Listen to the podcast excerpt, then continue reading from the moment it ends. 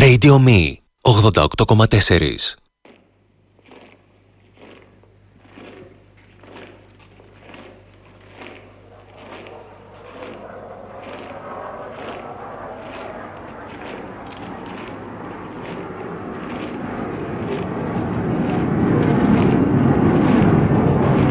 Περίπου τέσσερις μέρες μετά την πτώση των Αλεξανδρών στο Μάλεμε. Επήρε πάρτι πράγματι μια απόφαση ιστορική εδώ έξω από το Ινωδικείο. Αυτοί βρεθήκανε απάνω στο χώρο αυτό και είπανε ότι γνωρίζουμε το αποτέλεσμα ότι δεν μπορούμε να τους ε, συγκρατήσουμε αλλά δεν μπορούμε και να τους στέσουμε να τους, να τους υποδεχθούμε με σημαίες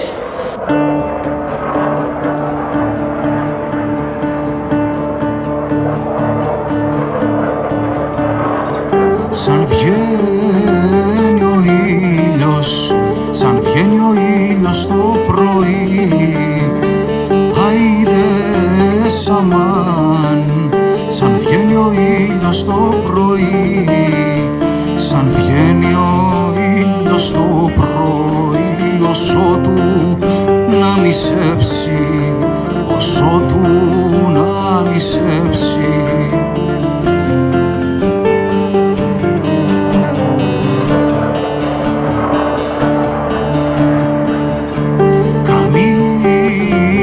ζάλο, καμί το ζάλο του βαρύ.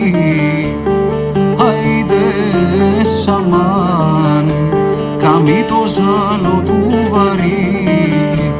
Καμί το ζάλο του βαρύ, τη σκάντα νου η σκέψη, τη σκάντα νου η σκέψη.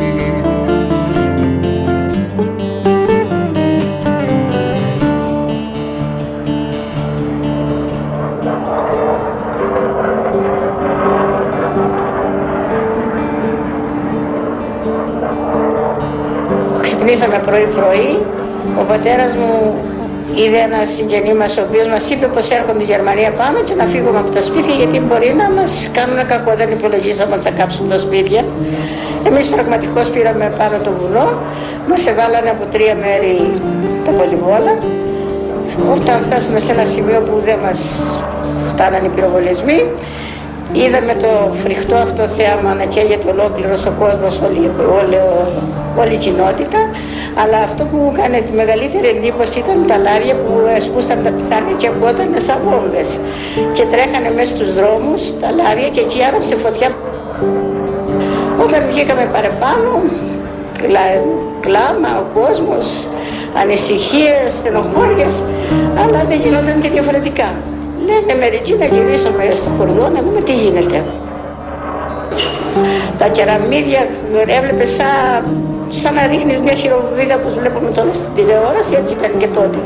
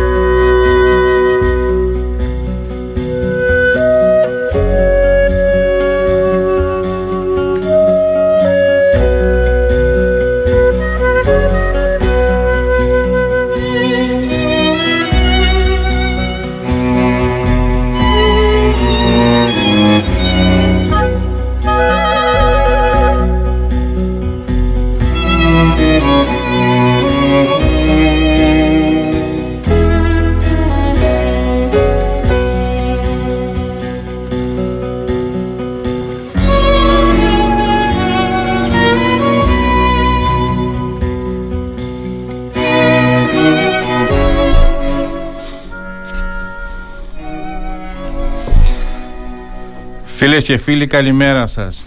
Σας στέλνουμε μια καλημέρα μέσα από τη φιλόξενη συχνότητα του Radio Me στους 88,4 FM και στο ίντερνετ radiomi.gr. Στο μικρόφωνο ο Γιώργος Καλογεράκης και η Μαρία Καλογεράκη. Στη ρύθμιση του ήχου και στη μουσική επιμέλεια η Ήβα Κουμαντάκη. Από σήμερα και κάθε Σάββατο θα είμαστε μαζί για μια ώρα από τις 10 ως τις 11 το πρωί.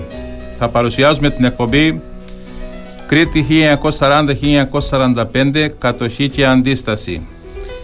Φίλες και φίλοι, θα κάνουμε ένα ταξίδι στο παρελθόν.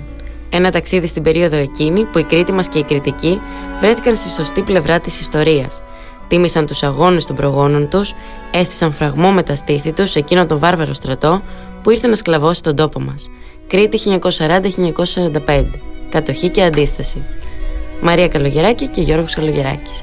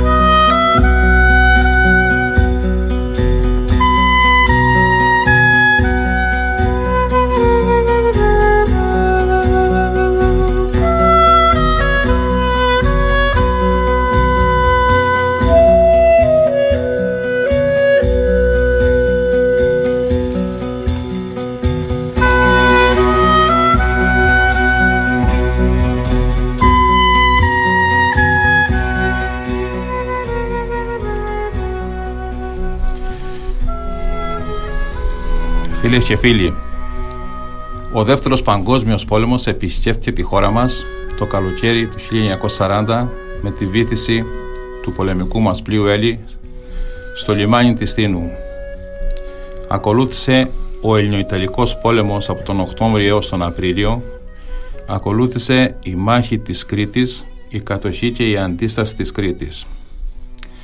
Ακολούθησαν τέσσερα χρόνια από το 1941 από την 1η Ιουνίου ως τις αρχές Ιουλίου 1945 πολύ δύσκολα χρόνια για το νησί μας. Εγώ με τη Μαρία Καλογεράκη θα ασχοληθούμε με αυτά τα χρόνια.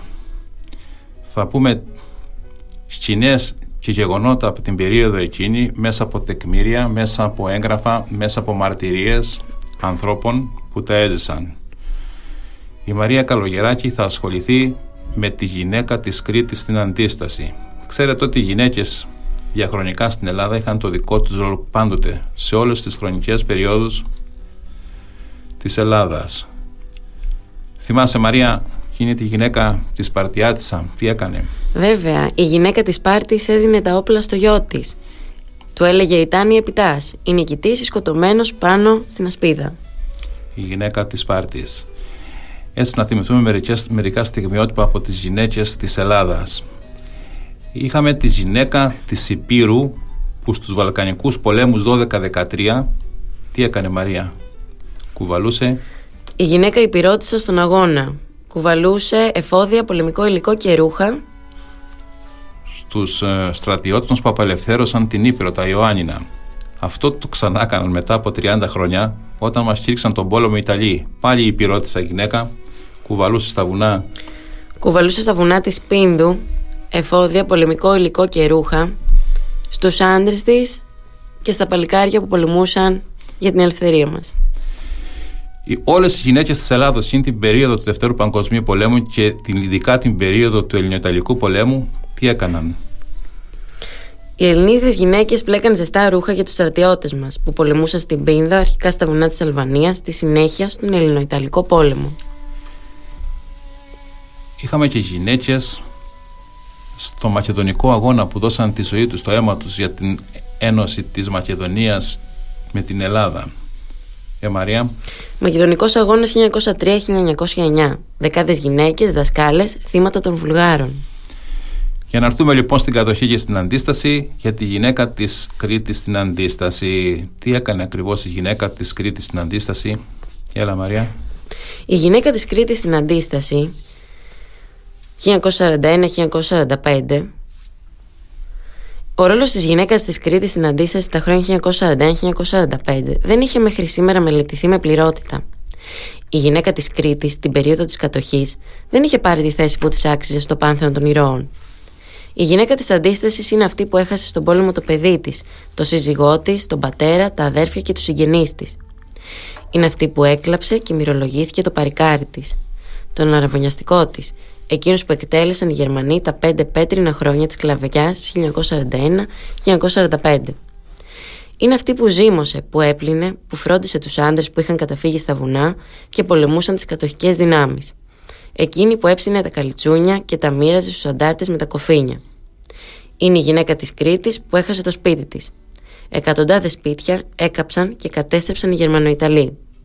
Η γυναίκα που προσπάθησε να μαζέψει τις τάχτες και να ορθώσει πάλι το ανάστημά της. Είναι η γυναίκα που τραγούδισε με στίχους τους ηρωισμούς και τον θάνατο των κριτικών παλικαριών. Η γυναίκα που μάζεψε τους εκτελεσμένους πάνω σε πόρτες και παράθυρα, θαβοντάς τους στο κημητήριο του χωριού. Η γυναίκα της Κρήτης που πετάχτηκε στις φλόγες πιπολιμένων σπιτιών. Η γυναίκα που κατέφυγε στη Μέση Ανατολή για να προστατευτούν οι δικοί της από το μίσος του κατακτητή.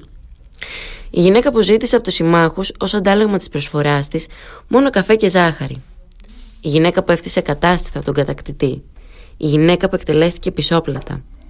Η γυναίκα που βοήθησε τη λευτεριά με το δικό της τρόπο δολιοφθορά, βάζοντας περισσότερο αλάτι στις πατάτες που έτρωγαν τα στρατεύματα του Ρόμελ στην Αφρική.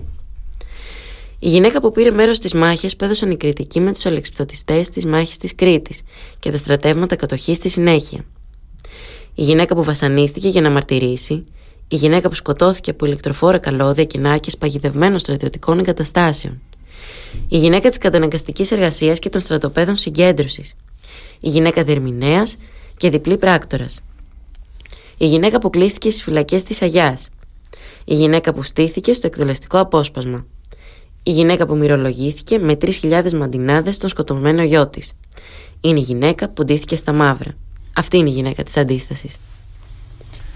Αυτή λοιπόν είναι η γυναίκα της αντίστασης. Κυρία Ήβα, να βάλουμε ένα τραγούδι, αυτό το φοβερό τραγούδι του Μίκη Θεοδωράκη, το Άσμα Ασμάτων, που είναι αφιερωμένο στις γυναίκες στο στρατοπέδο συγκέντρωσης.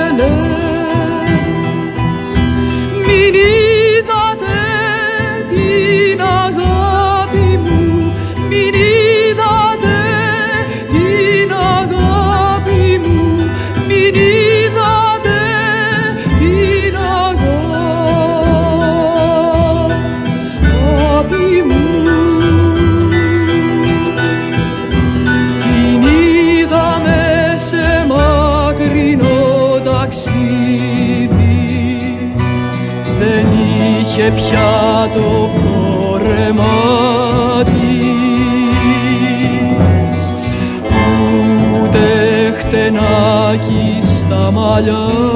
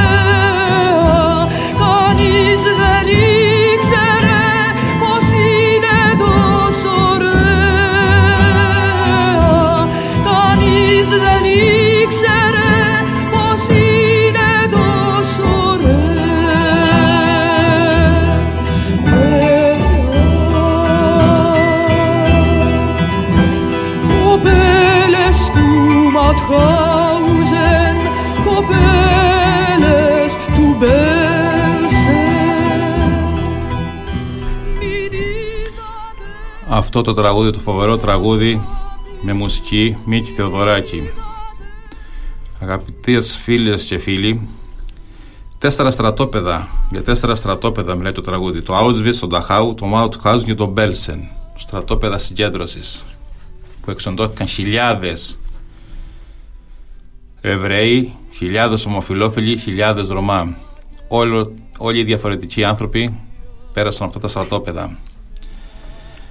Μαρία, νομίζω ότι έχεις πάει σε ένα στρατόπεδο συγκέντρωση. Ναι, έχω επισκεφτεί το Σάξενχάουζεν. Βρίσκεται μια μισή ώρα έξω από το Βερολίνο. Το Σάξενχάουζεν, εκεί. Φαντάζομαι θα είδες και, τα, και τους φούρνους έτσι που Τους καίγαν. είδα, τους είδα. Δεν περίμενα να τους δω ποτέ από κοντά. Μου έκαναν πολύ εντύπωση. Εκεί, όποιος πάει, αγαπητές, αγαπητοί φίλοι και αγαπητές φίλες, σφίγγεται η καρδιά του. Όποιος επισκεφτεί ένα τέτοιο στρατόπεδο. Λοιπόν, έχουμε γυναίκες της Κρήτης στα στρατόπεδα συγκέντρωση. Βεβαίως έχουμε μια εκπομπή ένα Σάββατο, τα επόμενα Σάββατο θα την αφιερώσουμε στα στρατόπεδα συγκέντρωσης και στις γυναίκες της Κρήτης που πήγαν στα στρατόπεδα συγκέντρωσης. Όσες δεν ήρθαν και κάποιους που επέστρεψαν. Θα ήθελα να σας δώσω μια εικόνα το τι ήταν αυτός ο γερμανικός στρατός που κατέλαβε την Κρήτη. Την Κρήτη, την οποία κράτησε τους τρεις νομούς, νομό Ηρακλείου, νομό Ρεθύμνης και νομό Χανίων. Τα κράτησαν οι Γερμανοί, το νομό Λασιτίου οι Ιταλοί. Επικεφαλής του κατοχικού και βάρβαρου στρατού ήταν στρατηγός, ο οποίος ονομάστηκε διοικητής του Φρουρίου Κρήτης. Στη διάρκεια της κατοχής γίνανε εκατοντάδες εκτελέσεις στην Κρήτη. Να σας πω μόνο ότι στη διάρκεια της μάχης της Κρήτης και μέχρι στις 10 Σεπτεμβρίου 1941 με, με το αφήγημα των Αντιπίνων έγιναν 31 εκτελέσεις σε όλη την Κρήτη. 19 στα Χανιά, 8 στο Ρέθυμνο και 4 στο Ηράκλειο. τρεις από αυτές τις εκτελέσεις έγιναν στο χωριό, το ιστορικό χωριό Αλικιανός Χανίων το οποίο βρίσκεται πολύ κοντά στην Αγιά, στις φυλακές της Αγιάς και στο χωριό Αγιά και κοντά στο Μάλεμι.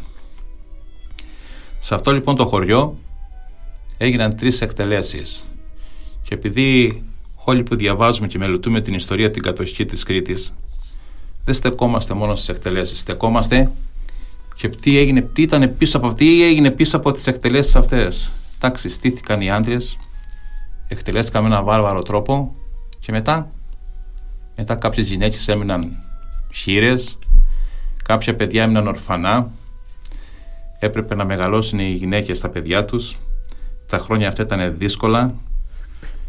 Η παράδοση της Κρήτης είναι ότι όταν μια γυναίκα έμενε χείρα τότε, δεν ξαναπαντρευότανε. Φορούσε μαύρα ρούχα μέχρι να πεθάνει, από κοπελιά που ήταν από όσο χρόνο ήταν μέχρι να πεθάνει και προσπαθούσε να ξαναφτιάξει τη ζωή της και να δώσει ζωή στα παιδιά της.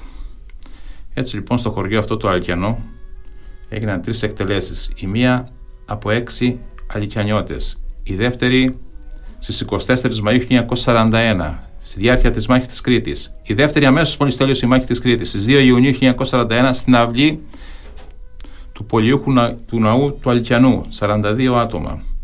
Και η τρίτη και μεγαλύτερη που ήταν και η πολυπληθέστερη της Κρήτης από 118 άτομα στον ποταμό Κερίτη.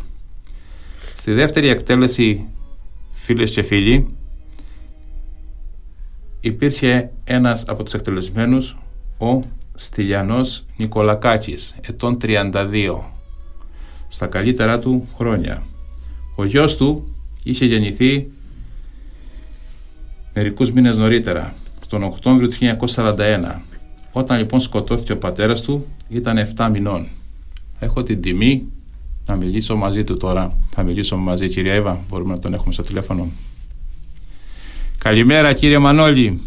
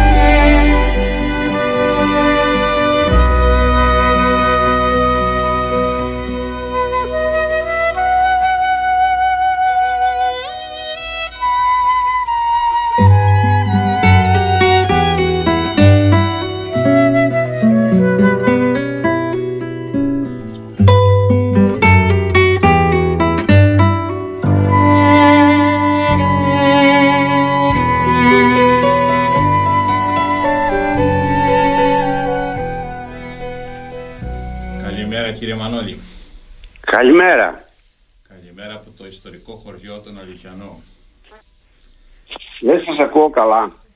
Λέω καλημέρα και στο ιστορικό σας χωριό των Αληθιανό. Ναι, ναι, ναι, ναι. τώρα Χανί- ακούω καλά. Χανίων. Ναι, ναι, ναι. Κύριε Μανώλη, συνομιλούμε, Ναι. συνομιλούμε μαζί, είμαι ο Γιώργος ο Καλογεράκης. Συνομιλούμε μαζί γιατί θέλουμε να δείξουμε μια βαρβαρότητα των Γερμανών μετά τις εκτελέσεις. Δηλαδή, ο πατέρας του σπιτιού, ο άνδρας, σκοτωνότανε. Τι άφηνε πίσω του; Ε, εσείς που είχατε τρεις εκτελέσεις στο χωριό, πόσα παιδιά έμειναν ορφανά, μπορείτε να μας πείτε πώς, νιώσανε, όταν- πώς νιώσατε όταν μεγαλώσατε και μάθετε ότι οι Γερμανοί τρεις φορές στήσανε στον τοίχο ανθρώπους δικούς σας; Λίγο πιο καλά θα σας... Ναι, λίγο, λίγο πιο καλά να σας ακούω. Δεν με ακούσατε; Ναι, ναι, ναι, ναι, άκουσα, άκουσα, άκουσα την ερώτηση. Ναι, Εσείς με ακούτε καλά; βεβαίως. Ε, Λοιπόν, ε, υπήρχαν α, στο σχολείο τουλάχιστον που είμαστε, υπήρχαν αρκετά παιδιά τα οποία είχαν χάσει τους γονείς τους α, στην ηλικία τη δική μου. Και λίγο μικρότερα, λίγο συνήθως μεγαλύτερα μάλλον. Κάποιοι μικρότεροι, κάποιοι μεγαλύτεροι, αλλά ε, ήταν πάνω από 10, 10-15 παιδιά περίπου. Ε, θέλω να μου πείτε εκεί που έγραφε ο δάσκαλος, και εγώ δάσκαλος είμαι, και εσείς είσαστε επίτιμο σχολικό σύμβουλος. Όχι, δάσκαλος. Μ' ακούτε; Ναι, ναι, ναι, σας ακούω. Θέλω να μου πείτε εκεί που έπρεπε ο δάσκαλος, ο διευθυντής του σχολείου να γράψει τα παιδιά στο σχολείο και να γράψει το επάγγελμα του πατρός. Μμμ. Αυτό. Μάλιστα. Ε, ε, συνηθίζω, τότε ήταν, ε, ναι, ίσως ήταν σε, όχι απλά συνήθιο, αλλά μια ανάγκη του σχολείου για να γραφτεί το επάγγελμα του πατρός. Ε, όταν λοιπόν ε, ρωτούσε ή έγραφε και έγραφε και αυτό στα παιδιά, ε, άλλος έλεγε επαγγελματίας, άλλος έλεγε κτηματίας, άλλος έλεγε καφεπόλης. Εμάς η δική μας η ομάδα έλεγε πατρός ορφανός. Μορφανώ. Έχω πει κύριε Μανώλη ήδη ότι ο πατέρας σας σε ηλικία 32 ετών στήθηκε στο Ναι. απόσπασμα στην πλατεία του χωριού σας, στο ναό του Τιμίου Σταυρού απ' έξω. Μάλιστα. Θα ήθελε εδώ η Μαρία να σας κάνει μια ερώτηση, κύριε Μανώλη. Ευχαριστώ. Ευχαριστώ. Καλημέρα κύριε Μανώλη και από μένα. Καλημέρα σας, καλημέρα. Θα ήθελα να σας ρωτήσω. Μετά την κατοχή και τη μεγάλη εκτέλεση 117 ανθρώπων του χωριού σας την 1η Αυγούστου 1941 στη γέφυρα του Κερίτη. Γραφτήκατε να και φι... διορθώσω, να διορθώσω λίγο. Ναι, φυσικά. 118. 118. Γραφτήκατε και φυσι- φοιτήσατε στο Δημοτικό Σχολείο Αλικιανού. Βέβαια. Φαντάζομαι ότι πολλοί συμμαθητές και συμμαθήτριές σας, όπως και εσείς, χάσανε τον πατέρα τους στην εκτέλεση. Μπορείτε Ναι, να μας όπως το δώσετε. λέτε. Μπορείτε να μας δώσετε μια εικόνα από την καθημερινότητα αυτών των παιδιών; Η καθημερινότητα δεν διέφερε και από των άλλων παιδιών. Απλά εμείς ε, είχαμε τη σφραγίδα της, ε, ε, του ορφανού. Έτσι θα έλεγα. Γιατί σε κάθε ε, μ, ε, εκδήλωση, σε κάθε περίπτωση που ήταν ανάγκη να αναφέρομαι, να αναφερθούμε στους γονείς μας, εμείς ε, νιώθαμε πάρα πολύ άσχημα. Λέγοντας ότι ο πατέρας μας είναι σκοτωμένος. Εσείς βέβαια δεν τον γνωρίσετε καθόλου, κύριε Μανώλη, τον πατέρα σας, η μητέρα σας. Όχι, εγώ δεν τον θυμάμαι καθόλου. Η δεν μη- τον θυμάμαι η καθόλου. μητέρα Ήμουν σας- λίγο μηνών. Η μητέρα σας αναγκάστηκε να σας μεγαλώσει μετά με την αδερφή σας. Δύσκολα Η χρόνια. μητέρα μου, κύριε Καλογεράκη, όπως και οι μητέρες όλων των παιδιών αυτών, στάθηκαν και, και πατέρας και μητέρα. Κράτησαν μια πολύ ωραία στάση παλικαρίσια και ανέλαβαν να αναπληρώσουν αυτό που μας έλειπε, δηλαδή τον πατέρα μας. Μάλιστα. Κύριε Μανώλη, ε, θα ήθελα να σας ευχαριστήσω και να σας προσκαλέσω ένα από τα επόμενα Σάββατα να έρθετε να κάνουμε μια εκπομπή μαζί για το χωριό σας και τις τρεις εκτελέσεις του χωριού σας. Και νομίζω ότι και ο ποταμός ο Κερίτης υπάρχει και μια... Το όνομά του οφείλεται στην εκτέλεση τη το μεγάλη. όνομά του. Ναι. Θα σας πω, ε, καταρχήν ευχαριστώ για την πρόσκληση. Θα προσπαθήσω και θα πιστεύω να το καταφέρω να βρεθώ κοντά σας, να μιλήσουμε διαζώσεις. Τουλάχιστον ζωντανά στο σταθμό. Ε, να πω λίγο για τον Γερίτη, αφού το αναφέρατε, ότι ο Κερίτης ε, έχει την ομυρική ομρο- ονομασία Ιάρδανος Ναι. έτσι λέγονταν από την αρχαιότητα. Στην πορεία τον ονόμασαν Κερίτη πιθανόν από τον καιρό, επειδή εκατέβαινε ε, συνήθως το χειμώνα, πλημμύριζε α, εξαιτίας των καιρών. Γι' αυτό και ονομάστηκε και Κερίτης με αλφα ιώτα. Αργότερα επεκράτησε η λέξη Κερίτης με ε, πιθανόν, πιθανόν και μάλλον σίγουρο είναι ότι πήρε το όνομα αυτό από τα κεριά που άναβαν οι άνθρωποι στη μνήμη των ανθρώπων, στη μνήμη των σκοτωμένων από τους Γερμανούς. Μάλιστα. Ε, ξέρετε ότι κοντά στον ποταμό υπή- υπάρχει σήμερα το πιθανό να το ξέρει. Ασφαλώς Ναι. το ξέρουν όλος ο κόσμος. Το Το ξέρει. μεγάλο μνημείο. Το μεγάλο μνημείο των 118 εκτελεστέντων. Μάλιστα. Η πολυπληθέστερη εκτέλεση στην Κρήτη. Ναι, ήταν και, και από τη Βιάνου, γιατί α, αν θυμάμαι καλά το ένα χωριό της ε, περιοχής της Βιάνου είχε 117. Ε, όχι, 115 ο, Αυτό δηλαδή. ο Αμυράς. Βέβαια Αυτό, αλλά τον περάσαμε κατά ένα. Λοιπόν, κύριε Μανώλη, Μάλιστα. σας ευχαριστώ πάρα πολύ. Θα μιλήσουμε και πάλι, θα σας καλέσουμε ένα Σάββατο να κάνουμε μια εκπομπή για το χωριό σας, το ιστορικό χωριό Αλικιανός. Σας ευχαριστώ πάρα πολύ. Ευχαριστώ. Σας ευχαριστούμε πολύ. Ε, πριν τελειώσω, μου επιτρέπετε, Βεβαίως. πριν τελειώσω να εκφράσω ένα μεγάλο παράπονο. Παράπονο προς την πολιτεία και τους ανθρώπους της. Το χωριό αυτό, παρά το ότι έχει τόσους εκτεργμένους, τόσες καταστροφές, τόσες ε, γενικά ερη- ερημωμένο από την περιοχή εκείνη, δεν είναι σήμερα στα μαρτυρικά χωριά της, του- του- του- της Ελλάδας. Θα το Δεν κάνετε. είναι. Εσείς είστε δραστήριος και φαντάζομαι ότι έχετε ξεκινήσει ήδη τις εκ- τη δράση για να γίνει μαρτυρικό χωριό. Να, Ευχαριστώ πολύ. Να είστε καλά κύριε Ευχαριστούμε Μανώλη. και Να είστε εμείς. καλά και εσείς. Ευχαριστώ Ευχαριστώ. που βλέπετε. Radio Me 88,4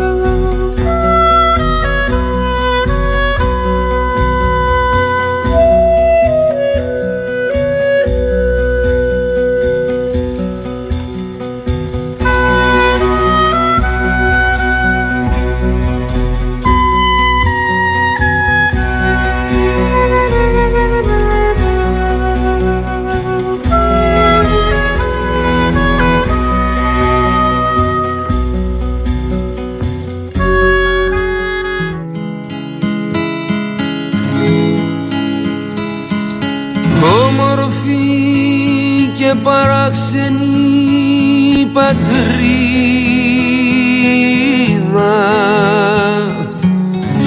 Όσαν αυτή που μου λάχε δεν είδα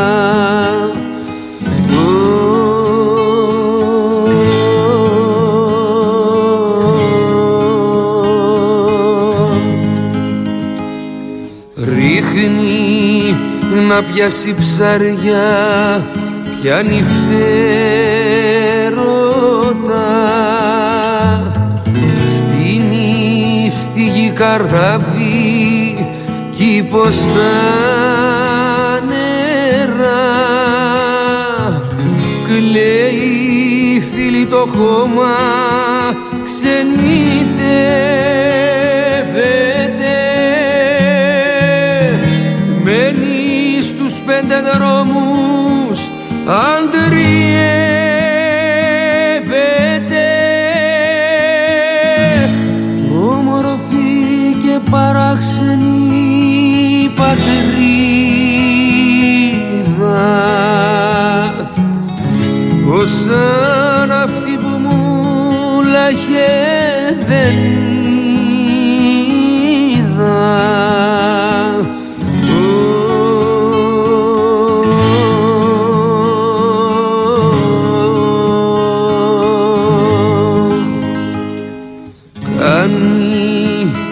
να πάρει πέτρα την επάρατα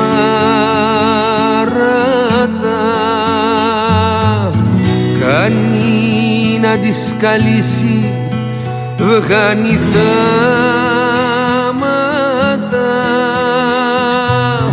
Μπαίνει σε ένα βαρκάκι πηγαίνει ο ωκεανούς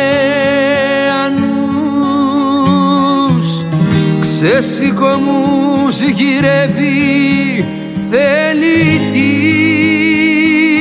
τυραννούς. Όμορφη και παράξενη πατρίδα.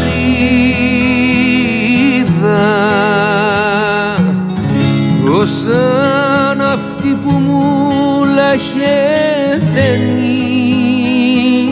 είδα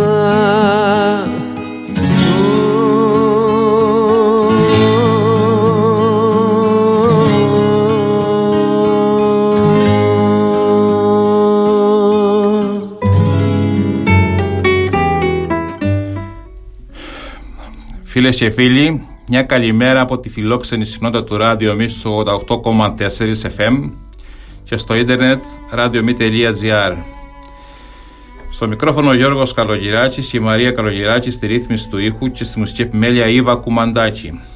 Από σήμερα και κάθε Σάββατο θα είμαστε μαζί για μια ώρα από τις 10 στις 11 το πρωί. Θα παρουσιάσουμε την εκπομπή Κρήτη 1940-1945, κατοχή και αντίσταση. Θα κάνουμε ένα ταξίδι στο παρελθόν. Ένα ταξίδι στην περίοδο εκείνη που η Κρήτη μας και οι Κρητικοί βρέθηκαν στη σωστή πλευρά της ιστορίας. Τίμησαν τους αγώνες των προγόνων τους. Έστησαν φραγμό με τα στήθη τους σε εκείνο το βάρβαρο στρατό που ήρθε να σκλαβώσει τον τόπο μας. Κρήτη 1940-1945. Κατοχή και αντίσταση. Μαρία Καλογεράκη και Γιώργος Καλογεράκης. Πριν από 79 χρόνια, στις 13 Φεβρουαρίου 1944 γερμανικός τακτικός στρατός σε μια ημέρα που είχε το χωριό Ανόγια 1,5 μέτρο χιόνι μπλόκαρε το χωριό 2.500 στρατιώτες τα γυναικόπαιδα, τα παιδιά και τους γέρους και τις γριές και τις γυναίκες οδήγησαν στην αυλή του σχολείου και άρχισαν να ψάχνουν για τους αρχηγούς της αντίστασης, της Ανογιανής Αντίστασης. Ο αρχηγός της Ανογιανής Αντίστασης Γιάννης Δραμουντάνης ή Στεφανογιάννης βρισκόταν σε ένα σπίτι στην άκρη του χωριού σκόπιμα για να μπορεί να φύγει σε μια τέτοια περίπτωση. Προσπάθησε λοιπόν να διαφύγει, δεν τα κατάφερε. Οι Γερμανοί τον συνέλαβαν γιατί είχαν κυκλώσει γύρω γύρω το χωριό, κάθε 20 μέτρα είχαν και στρατιώτες τον οδήγησαν στο σχολείο. Οι χωριανοί τον είδαν και άρχισαν να φωνάζουν και να κραυγάζουν. Καταλάβαιναν τι θα γίνει. Αυτός στήθηκε μπροστά στον αξιωματικό του επικεφαλής. Ο αξιωματικός του είπε ότι εσύ είσαι ο αρχηγός των ανογείων γιατί βρήκαν στη βούρια του χαρτιά και ένα πιστόλι. Του λέει θα σε εκτελέσουμε. Ο Στεφανογιάννης τον παρακάλεσε να μην τον εκτελέσουν μπροστά στους χωριανούς τους, να τον πάνε πιο πέρα, να εκτελεστεί. Ο Γερμανός δέχτηκε ο αξιωματικός, τον πήρανε οι στρατιώτες και τον οδηγήσανε στην άκρη του χωριού πιο πέρα. Ο Στεφανογιάννης δεμένος πιστάγκονα προσπάθησε να διαφύγει. Πήρε φορά, πήδησε σε μια ρεματιά, πάτησε τα πόδια του στην πρώτη ρεματιά χιονισμένη, οι Γερμανοί άρχισαν να τον πυροβολούν με τα αυτόματα. Συνέχισε, πήδησε στην επόμενη πιο κάτω και την ώρα που βρισκόταν στον αέρα οι Γερμανοί τον σκοτώσανε. Τον χτύπησαν πολλές σφαίρες στην πλάτη, έπεσε στο χιόνι και άρχισε το αίμα του να βάφει το άσπρο χιόνι. Έτσι πέθανε, έτσι σκοτώθηκε, έτσι δολοφονήθηκε ο Στεφανογιάννης από, το, από τους άνδρες του τακτικού γερμανικού στρατού και όχι από τα SS που λένε οι σύγχρονοι Γερμανοί καθηγητές. Δεν έκαναν τα εγκλήματα στην Κρήτη τα SS, τα έκανε ο γερμανικός τακτικός στρατός. Έτσι λοιπόν δολοφονήθηκε ο Στεφανογιάννης, στον οποίο θα αφιερώσουμε την επόμενη εκπομπή μας το επόμενο Σάββατο σε αυτό το γεγονός να τιμήσουμε αυτόν τον ηρωικό αρχηγό που έδωσε το αίμα του για την πατρίδα στις 13 Φεβρουαρίου 1944. Έχω την τιμή να μιλήσουμε με τον εγγονό του Στεφανογιάννη, με τον Γιάννη Δραμουντάνη του Ζαχαρία. Το Γιάννη Δραμουντάνη, τον εγγονό του Στεφανογιάννη, ο οποίος βέβαια να πούμε ότι άφησε τη γυναίκα του χείρα τη Χαρίκλια Δραμουντάνη Στεφανογιάννα με έξι μικρά παιδιά. Αγαπητέ Γιάννη καλημέρα. Καλημέρα. Καλημέρα σε Γιώργο, καλημέρα στους ακροατές σου. Τώρα σε έβαλα δύσκολα έτσι, σου θύμισα τον παππού σου, τον πατέρα Εντάξει, σου. Είναι οι μέρες αυτές ούτως ή άλλως κάθε χρόνο ε, γύρω από το συγκεκριμένο γεγονός και οικογενειακά πάντα ε, και είναι κάτι ως, ε, ως δεδομένο για μας. Δεν, ε, δεν, ε, δεν- το έχουμε ως, ως μια διαδικασία χρονικά ε, αυτονόητη. Ξέρεις Γιάννη, εγώ τον πατέρα σου συνεργάστηκα μαζί του, τον γνώρισα. Είχα την τιμή να είμαι φίλος του. Έστω και αν είχαμε μεγάλη διαφορά στην ηλικία, όχι και πολύ μεγάλη. Απέφευγα να του πω το όνομα του, πα- του πατέρα του, δηλαδή απέφευγα να του πω το όνομα Στεφανογιάννης. Γιατί μόλις του έλεγα το όνομα Στεφανογιάννης, όσες φορές κάναμε παρέα και μιλούσαμε για την κατοχή, γύρισε το πρόσωπό του λίγο δεξιά για να μην δει, να μην δω ότι στενοχωριότανε. Ο πατέρας σου λοιπόν ήταν το πρώτο παιδί νομίζω του παππού σου, Ήταν το πρώτο αγόρι. το πρώτο αγόρι. Οπότε, ναι, Ναι, ήταν πρώτα η, η θεία μου η Ριρίκα ε, που πρόσφατα έφυγε από τη ζωή ε, και δύο χρόνια αργότερα γεννήθηκε ο πατέρας μου. Δύο χρόνια διαφορά. Το δεύτερο, το δεύτερο παιδί, το πρώτο αγόρι. Να σου πω βέβαια ότι την, ημέρα, την ημερομηνία που εκτελέσει ο Στεφανογιάννης, 13 Φλεβάριο όπως ανέφερες, ήταν και η ημερομηνία γενεθλίων του, του πατέρα μου. τι λες; Ε, και μάλιστα ήταν και ε, ένας ε, λόγος που ποτέ δεν ήθελε όλα τα χρόνια δηλαδή της ζωής του ε, ποτέ δεν γιορτάσαμε τα γενέθλιά του και ήταν ε, αιτία ε, ο, ο θάνατος του Παναγιάννη. Ο παππούς σας ένας όμορφος άντρας, με παρουσιαστικό, αρχηγός των ανογείων, της ενωμένης αντίστασης στην αρχή των ανογείων, βενζελική, λαϊκή, αριστερή, όλοι στην ομάδα, την ανεξάρτητη ομάδα των ανογείων, μετά το 1943 χωρίστηκε η αντίσταση, έπεσε νεκρός από τα βόλια ενός βάρβαρου κατακτητή. Γιάννη, η Μαρία θέλει να σε ρωτήσει κάτι, να σε κάνει, θέλει να σε ρωτήσει, να σου κάνει μια ερώτηση. Καλημέρα και από μένα. Καλημέρα. Η γιαγιά σας η Χαρίκλια Δραμουντάνη μετά τη δολοφονία του παππού σας από τα φασιστικά γερμανικά στρατεύματα στις 13 Φεβρουαρίου 1944 έμεινε μόνη της να μεγαλώσει έξι παιδιά. Το μεγαλύτερο παιδί νομίζω ήταν ο πατέρας του Ζαχαρίας, σωστά; Ε, είπαμε η θεία μου η Ριρίκα, δύο χρόνια μεγαλύτερη αλλά ναι, ουσιαστικά σαν αγόρι εκείνη την εποχή που θα μπορούσε να στηρίξει την οικογένεια ήταν ο πατέρας μου. Σωστά.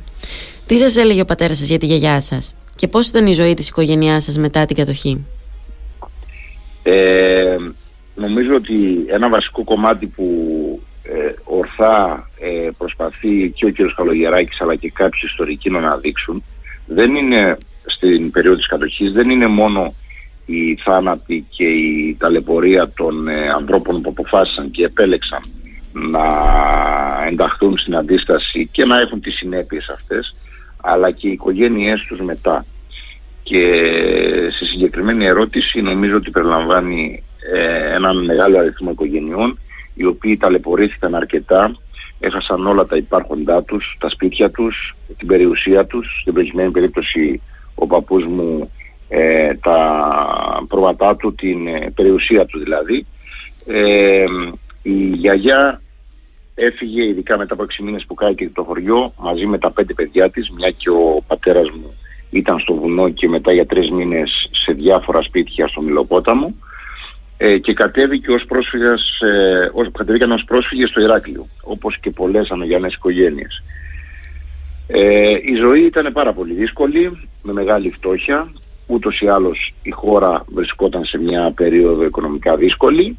Ε, φανταστείτε λοιπόν πόσο πιο δύσκολη ήταν η ζωή οικογενειών που δεν είχαν ε, τίποτα ε, και έπρεπε να ξεκινήσουν από την αρχή χωρίς να υπάρχει και η δυνατότητα να δουλέψουν ή να έχουν ε, κάποιες απολαβές για να μπορέσουν να ζήσουν. Ε, θυμάμαι έτσι χαρακτηριστικά ε, μεγάλη τη γιαγιά μου να παίρνει τηλέφωνο κάθε μέρα τις οικογένειες των παιδιών της να τους ρωτάει τι ψήσανε.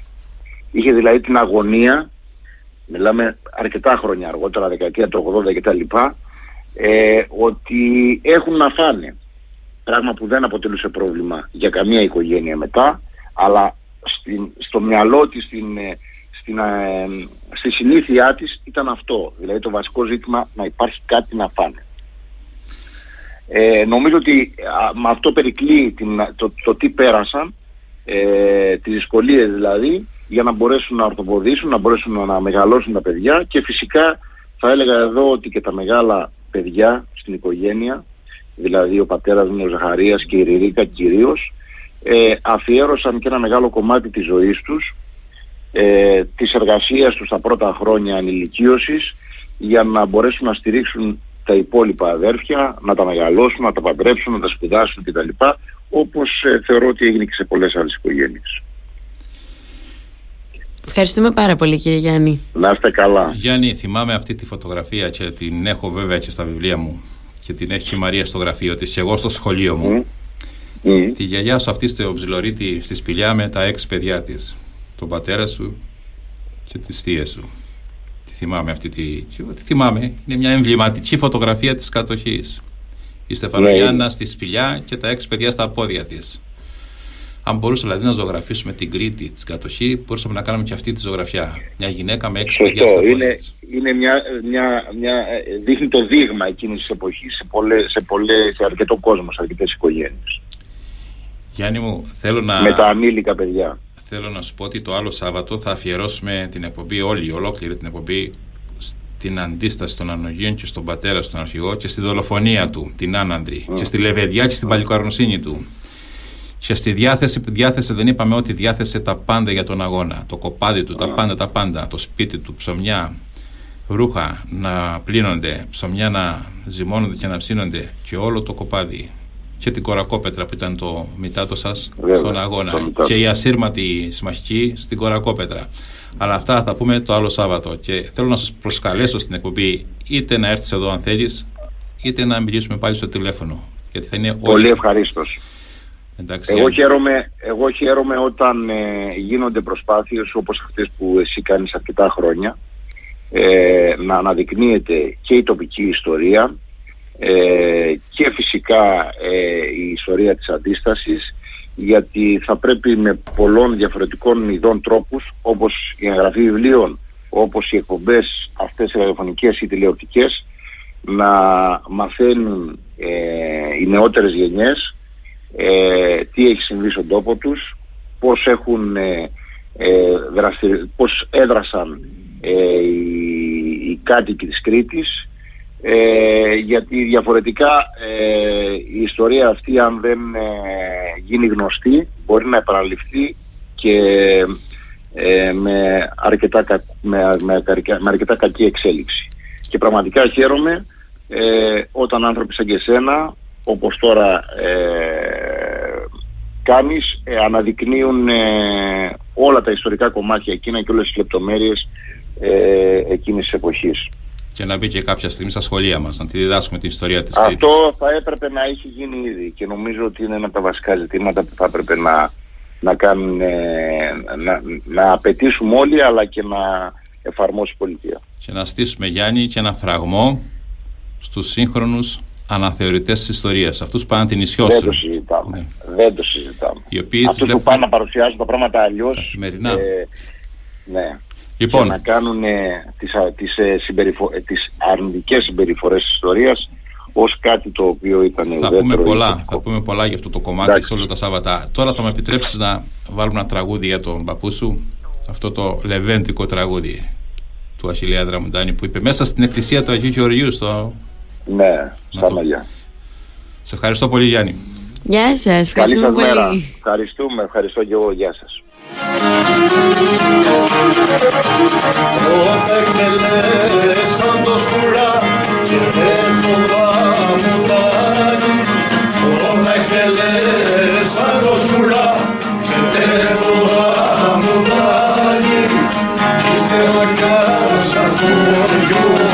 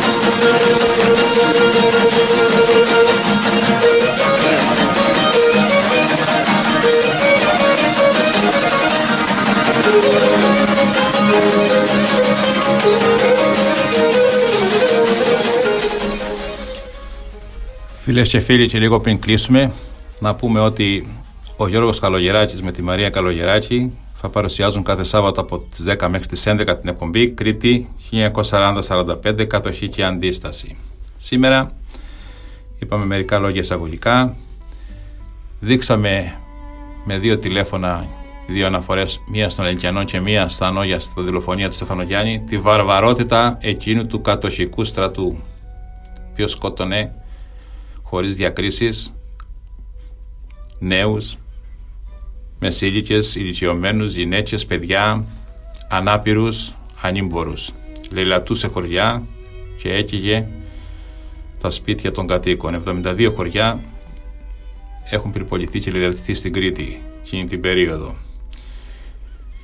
Το άλλο Σάββατο θα μιλήσουμε για τη δολοφονία του Στεφανογιάννη αφού σαν μεθαύριο 13 Φεβρουαρίου 1944 δολοφονήθηκε στα σοκάκια του χωριού του και η Μαρία θα μιλήσει για τη γυναίκα της Κρήτης τη γυναίκα του Στεφανογιάννη τη Στεφανογιάννα στην αντίσταση.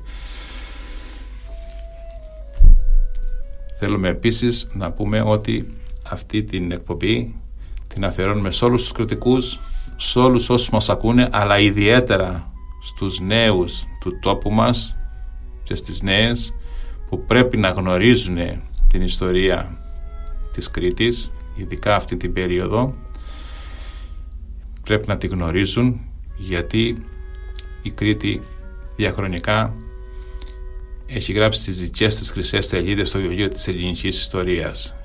Αφιερωμένη λοιπόν και στους νέους και στις νέες του τόπου μας.